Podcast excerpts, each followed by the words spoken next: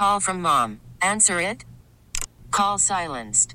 Instacart knows nothing gets between you and the game. That's why they make ordering from your couch easy. Stock up today and get all your groceries for the week delivered in as fast as 30 minutes without missing a minute of the game. You have 47 new voicemails. Download the app to get free delivery on your first three orders while supplies last. Minimum $10 per order. Additional terms apply. We get it. Attention spans just aren't what they used to be heads in social media and eyes on Netflix. But what do people do with their ears?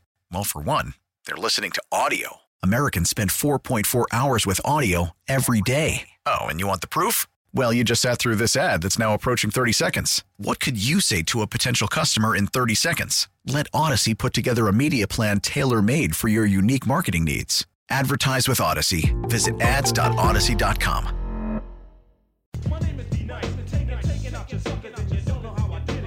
Bono looking to pass the football, goes in the middle, passes cut, touchdown Kansas City, touchdown Chiefs, touchdown Chiefs. Danan Hughes took the bullet over the middle from Steve Bono.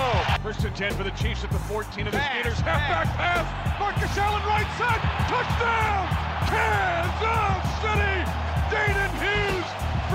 Danan Hughes from Marcus Allen. Expert analysis, news, and views from Chiefs Radio Network color analyst Danan Hughes. This so-called number one defense in the NFL that hadn't played anybody during the last part of the season, and we showed who was the best team on this field and deserved to host another AFC championship for four straight years. But you can call him D Nice. Just call me D Nice. And the Chiefs not only won a game Sunday, but avenged avenged Danan's last trip into Buffalo. They did. Congratulations, They did. Danan. Way to go, Danan. Yeah, I'd like to thank all the little people in the world who helped uh, me accomplish this. Um, it was a huge accomplishment for me. Uh, no, I'm only kidding, guys. Yeah, it was.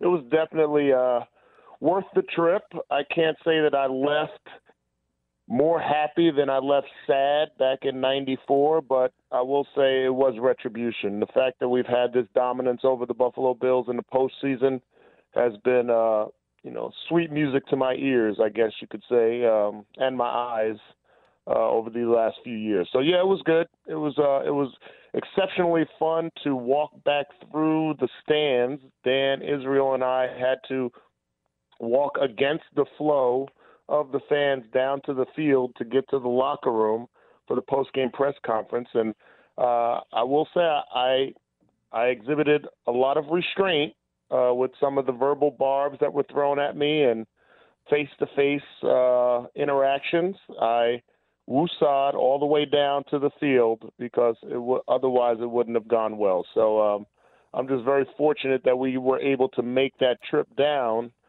with a win because I don't know how I would have felt with a loss, and I'm sure that they would have let me hear it, and the old Danan might have come out of me. That's funny. Three hours earlier, they were actually pretty nice when I was venturing down there to go to the field, but I can imagine after the game, it might have been a little more tense. Yeah, it was definitely a little sketchy. Uh, I've said it. I, I tweeted it.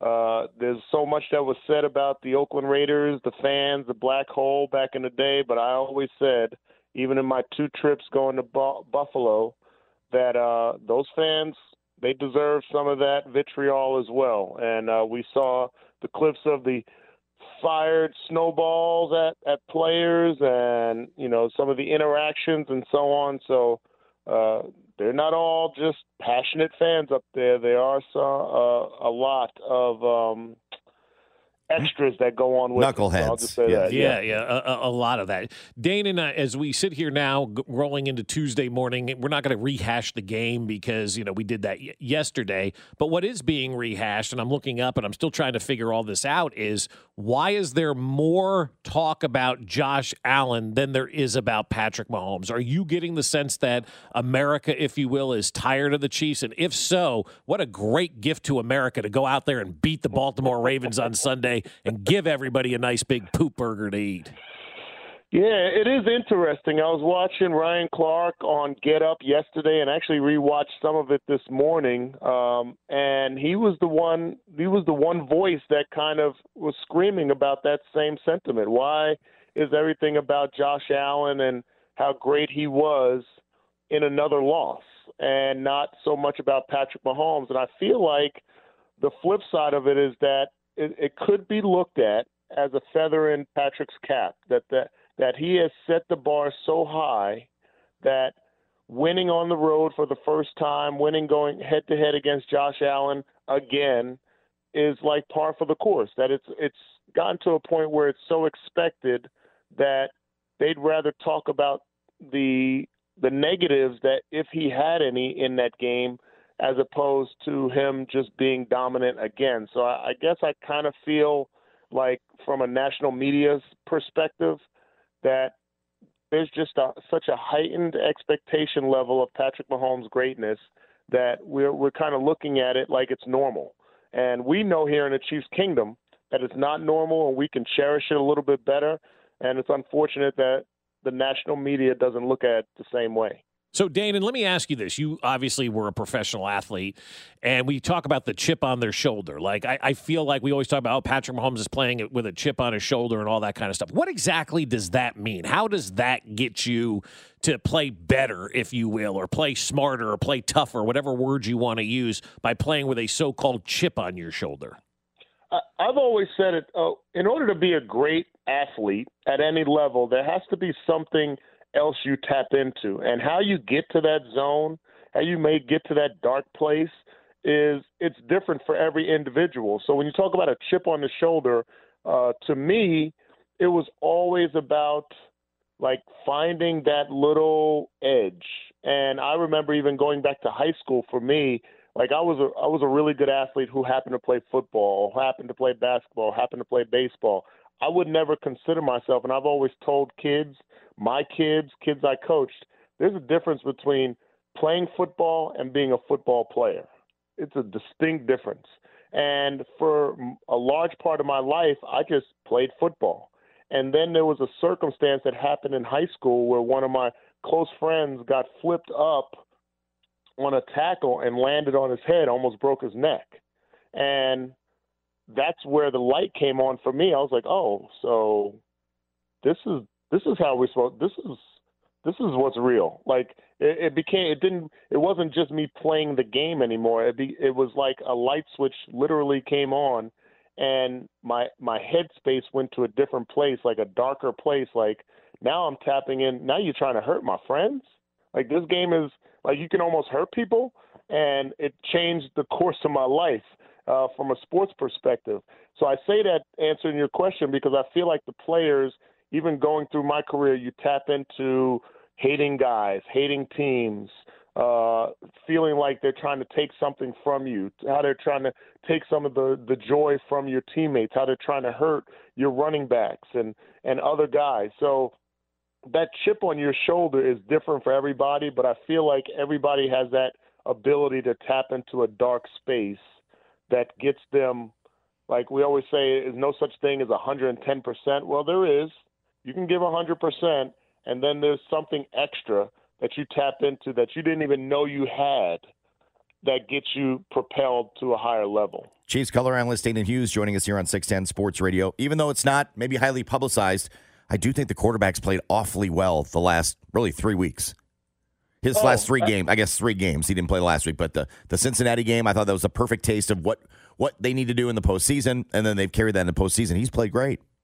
Oh yeah, Absolutely. I mean, I think from when you look at the last three games, like you can make an argument that it's the best complete football that we've seen. And even in this last game, the Buffalo Bills, maybe the defense was a little lackluster con- compared to the standard that they had set all season long. But from individual standpoints, uh, you know, Justin Reid on defense, leading tackler, uh, and and leading on the field as well uh, to see the linebacker play, stepping up to the challenge, specifically in the second half against Josh Allen, uh, holding them just to seven points, and you know getting the, the the three and outs and the punts that were necessary to to secure that win. And then you know the quarterback. I mean, we know that Patrick Mahomes is great, and what he's able to do to lead this team and trust that he's had with uh, MVS, two key catches that led to touchdowns. Uh, and you would think by this time of the season, maybe there would be uh, some some lack of confidence with guys, but yet even though that's may that may have crept into our minds, it hasn't crept into his. Like he's still leaning on the guys to make plays, and to me, that's that's the true testament of greatness because we can be fickle. Like we we can be fickle with anything. Uh, you know, we don't want the same waiter or waitress if we had a bad experience somewhere, and yet Patrick Mahomes has gone through you know 17 games during a regular season and a postseason game, and for the most part, there's been guys that have let him down, and yet when crunch time comes, he's able to kind of compartmentalize that, push it out of his brain, and still lean on guys that he has leaned on for now almost two years. So, yeah, I, I like where we're at right now. I like that we're competing at a high level, and it doesn't seem like we're fazed uh, at any juncture to where we're playing, who we're playing against, and what the possibilities are of losing. So it's a special, special time. What are your early keys against Baltimore?